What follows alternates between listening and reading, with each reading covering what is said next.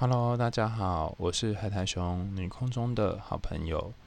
今天要进行的是为你读诗，找出你心中最美的句子。好久没有替大家读诗了，因为最近实在是太繁忙了，通告有点多，所以一直没有办法有一个好好的心情可以来读诗给大家。那直到我今天收到了出版社寄来的一本很棒的诗集。它跟其他的诗集蛮不一样的。这本诗集叫做《爱情的五十二种面貌》。那它的诗集内容呢，就是收集了从以前到现在各式各样不同的呃诗人们，西洋的诗人们写的诗集，写的诗。所以你可以看到，它有从十七世纪浪漫时期，然后甚至到嗯，就是维多利亚时期哈。文艺复兴等等，就是由各种不同时期著名的诗人写的诗，然后把它汇整起来。那透过这样的汇整，可能你可以看到不同时代的人他们是怎么样去思考爱情的。这本书的编著者跟赏析者是陈香阳，我觉得他非常认真。他每一首诗除了在呃在描述的时候有诗句之外，还有中英对照，就是你可以看到他。左边会是一个中文，右边会是英文。这边，除此之外，他还很认真做功课，还帮你抄下了恋爱金句。比方说，尽管死神迎面而来，爱会找到出路。那还有，他还有介绍这本书，呃，这本这首诗的一些过往发生的事情。然后最后最后，他除了介绍这些之外，还还介绍了那个。就是如果用在 IG 上面，你要贴一个贴文的话，你可以贴这个，就是一句话说完主旨，还有适合的对象，然后后面我帮你评分。所以一首诗的 section 它就是有这样子，呃，一二三四四个部分。诗的原文就是呃英文的部分，然后会有诗的翻译，然后还有呃诗的介绍。然后以及最后有一个小金句，或者是一个小的呃 Instagram 的你可以发的内容。那你可以从这些诗当中找到属于你自己呃这个时候的一些心情。那分成很多个章节，你可以先选你想要的章节来读。比方说，第一个章节叫做“爱是什么”，然后第二个章节叫做“理想的爱”，第三个叫做“炽热的爱”，啊，第四个章节叫做“痛心的爱”。然后第五个章节是矛盾的爱，这边第六个章节是无尽的爱。那它其实就是从爱的开始，一直慢慢慢慢慢慢写到结束，然后甚至写到死亡。我觉得是一个很有趣的诗集，因为它呃一本书里面综合了各种不同作者的作品。那今天我要念的是一首很具有。嗯，我觉得很有隐喻跟象征性的诗，因为我很喜欢去讲诗里面的隐喻跟象征，所以这首诗也希望能够陪大家在这么晚的时间一起入眠。好，因为我们录音的时间是在晚上的呃十二点多，我相信很多人已经准备要睡觉了，那太好了，就趁这个时间，我们一起来读一下这首诗。这首诗的标题叫做《泥块和卵石》。那你可能会觉得很奇怪，泥块和卵石为什么会变成情诗呢？哈，它是由威廉布雷克写的一首诗，在一九七四年写的诗。那这首诗它其实，嗯，虽然叫做泥块和卵石，但是这两个词它其实是有一些特殊的意涵的。那大家可以在读这首诗之前，先感觉一下那个泥块跟卵石分别想要代表的是什么意思。那我就要来读这首诗喽。爱情不寻自己开心，却对自己没有一丝在意，却为别人献出一切的好，绝望地狱中盖起天堂。虽然被牛群重重踩踏，泥块卑微的这样唱着。溪流中的一颗卵石，却婉转唱出动人的曲调。爱情只寻自己开心。捆绑别人，只为自己高兴。别人兢兢战战兢兢，他就欢心，把天堂的地面当着天堂的面，把地狱盖起。这首诗，我觉得它很有趣的地方是，它分成两个两集，呃，两个两集就分成了两集。哈、上半部在讲的是，呃，寻自己开心的这个爱情呢，他试图从地狱当中盖起天堂，好像是一件很美好的事，就像是没有谈过恋爱的人，或者是没有经历过感情的人，对他来说，进入了一段关系是一个很新奇的事情，然后好像在他呃原先孤单的人生当中盖起了一个天堂。然而，也有一种相反的情况是，如果呃你发生了一些事情，那么或许你就会发现，爱情并不是盖起天堂，而反而是在你已经既有的天堂当中盖起地狱。我不晓得大家有没有猜中，就是那个呃泥块跟卵石之间的差别。作者在后面解释之后，我才突然明白哈，他在后面有特别详细的部分有解释，他说。泥块呢，就像是人最原始的状态。在你最原始的状态的时候，其实你一颗纯洁的心总是能够自由的给，跟自由的爱，无私的奉献。直到你被不断的踩踏，不断的呃受到委屈啊，最后你才会有一些觉醒。所以，当你是一个初出茅庐的泥块，呃泥块，你可能会在你的感情当中找到。呃，好像是拥有某种天堂，或是拥有某种美好的东西，是你过去从来没有拥有的。但如果你已经变成了，嗯，所谓的鹅卵石，那就有点差别了。因为鹅卵石相对于泥块来说，它是经过时间和河流淘选的，它经历了非常多的风霜，经历了好多呃跌撞或跟其他碰呃石头的碰撞，好不容易才能够留到现在这个位置。所以他已经吃惯了感情里面的苦头了，他已经知道感情是怎么样运作的了。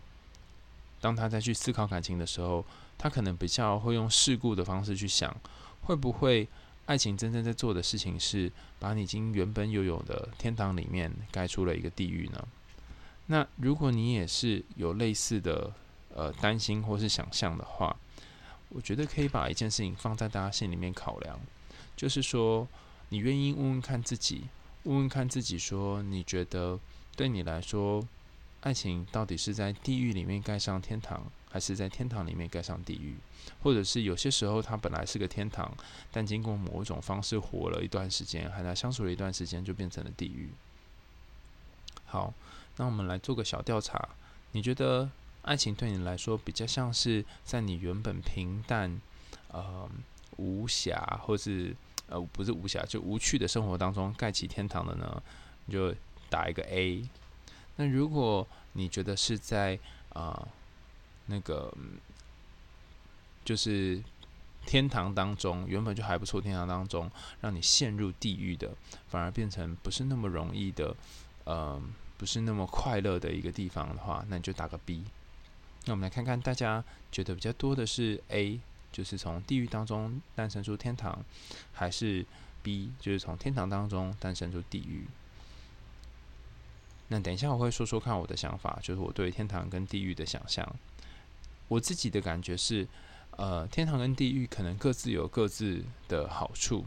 天堂不一定都是美好的，也有可能会有一些过度正面的，或是过度，嗯，你会觉得有点假掰的东西。那地狱相较起来，好像有些黑暗，但这些黑暗很可能会带来某一些不一样的东西。比方说，看到你自己一些你很讨厌的，但是却不得不接受的身上的一部分。蛮多人都选择 A 的，就是从呃地狱当中看见天堂，可见的大家都蛮正向的。那我要来公布答案了哦。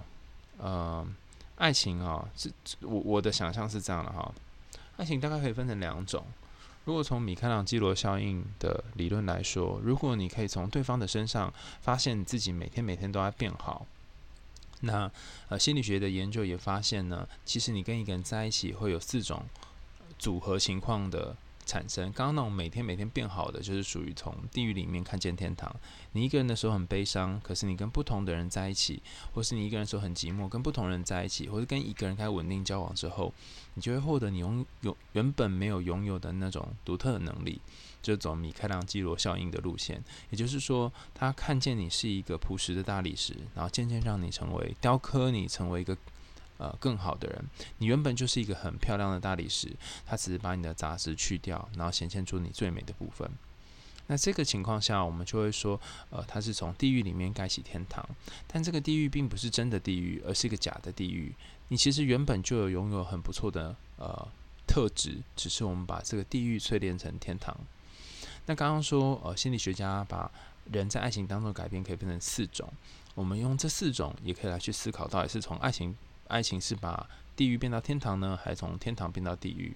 这四种分别是哪四种呢？第一种我们称作自我修剪，把内心当中你的个性里面一些比较不好的负面的习惯修剪掉。那第二种呢，我们称作自我扩张，就是把你呃个性当中比较缺乏的，但是你其实很想成为的渴望部分增加。你跟他在一起之后，你学会好多新的技能，你学会如何呃独立，或是如何去应对进退。变得比较成熟，变得跟以前是不同的人，那这称作是一种扩张。那这两个都是属于比较正面的，就是从地狱呃晋升到天堂的路线。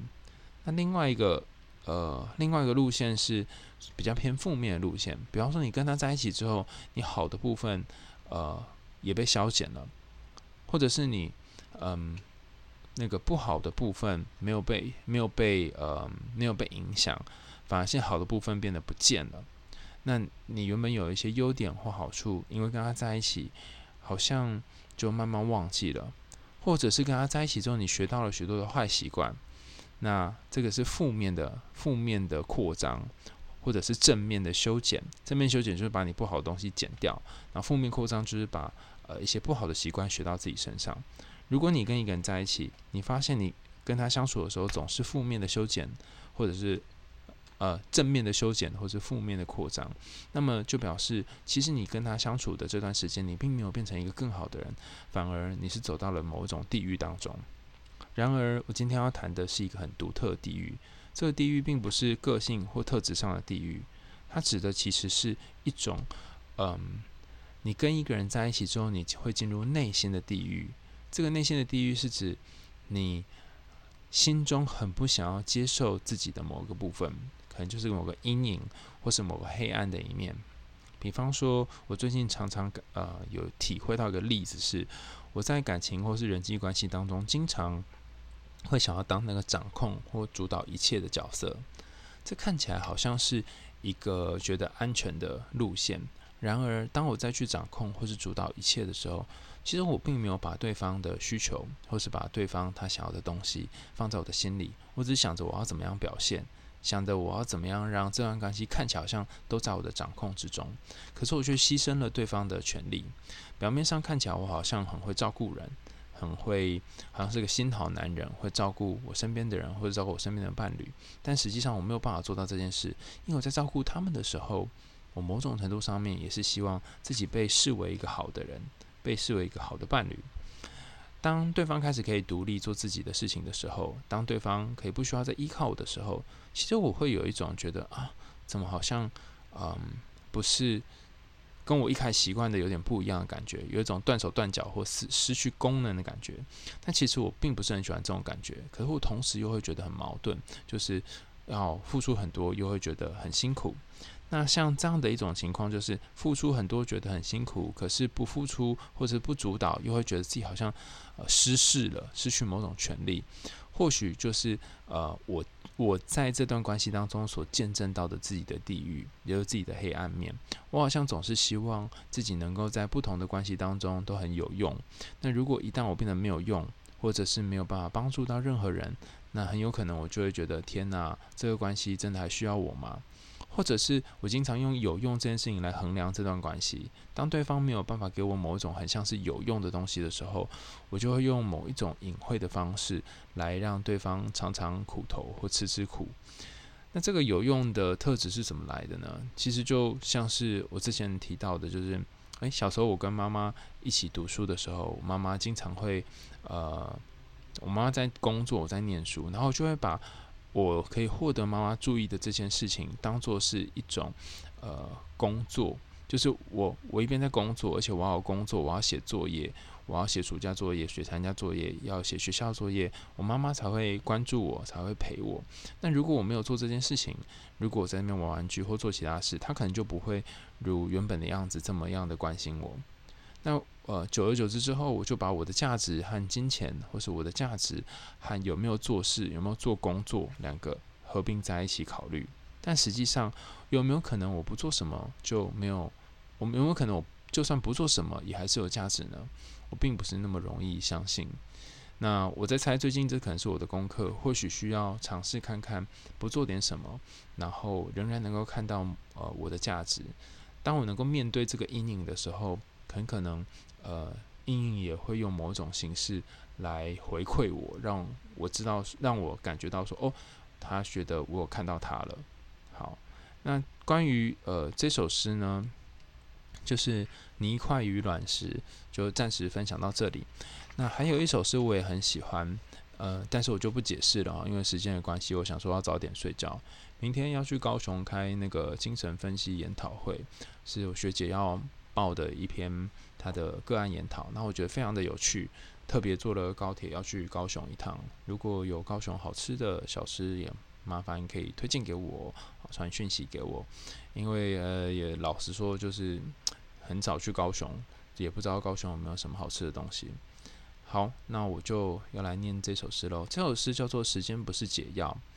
时间不是解药，呃，可能很多人知道，也有人不知道哈。不过这首诗它用某种方式来说明，我们都误会了。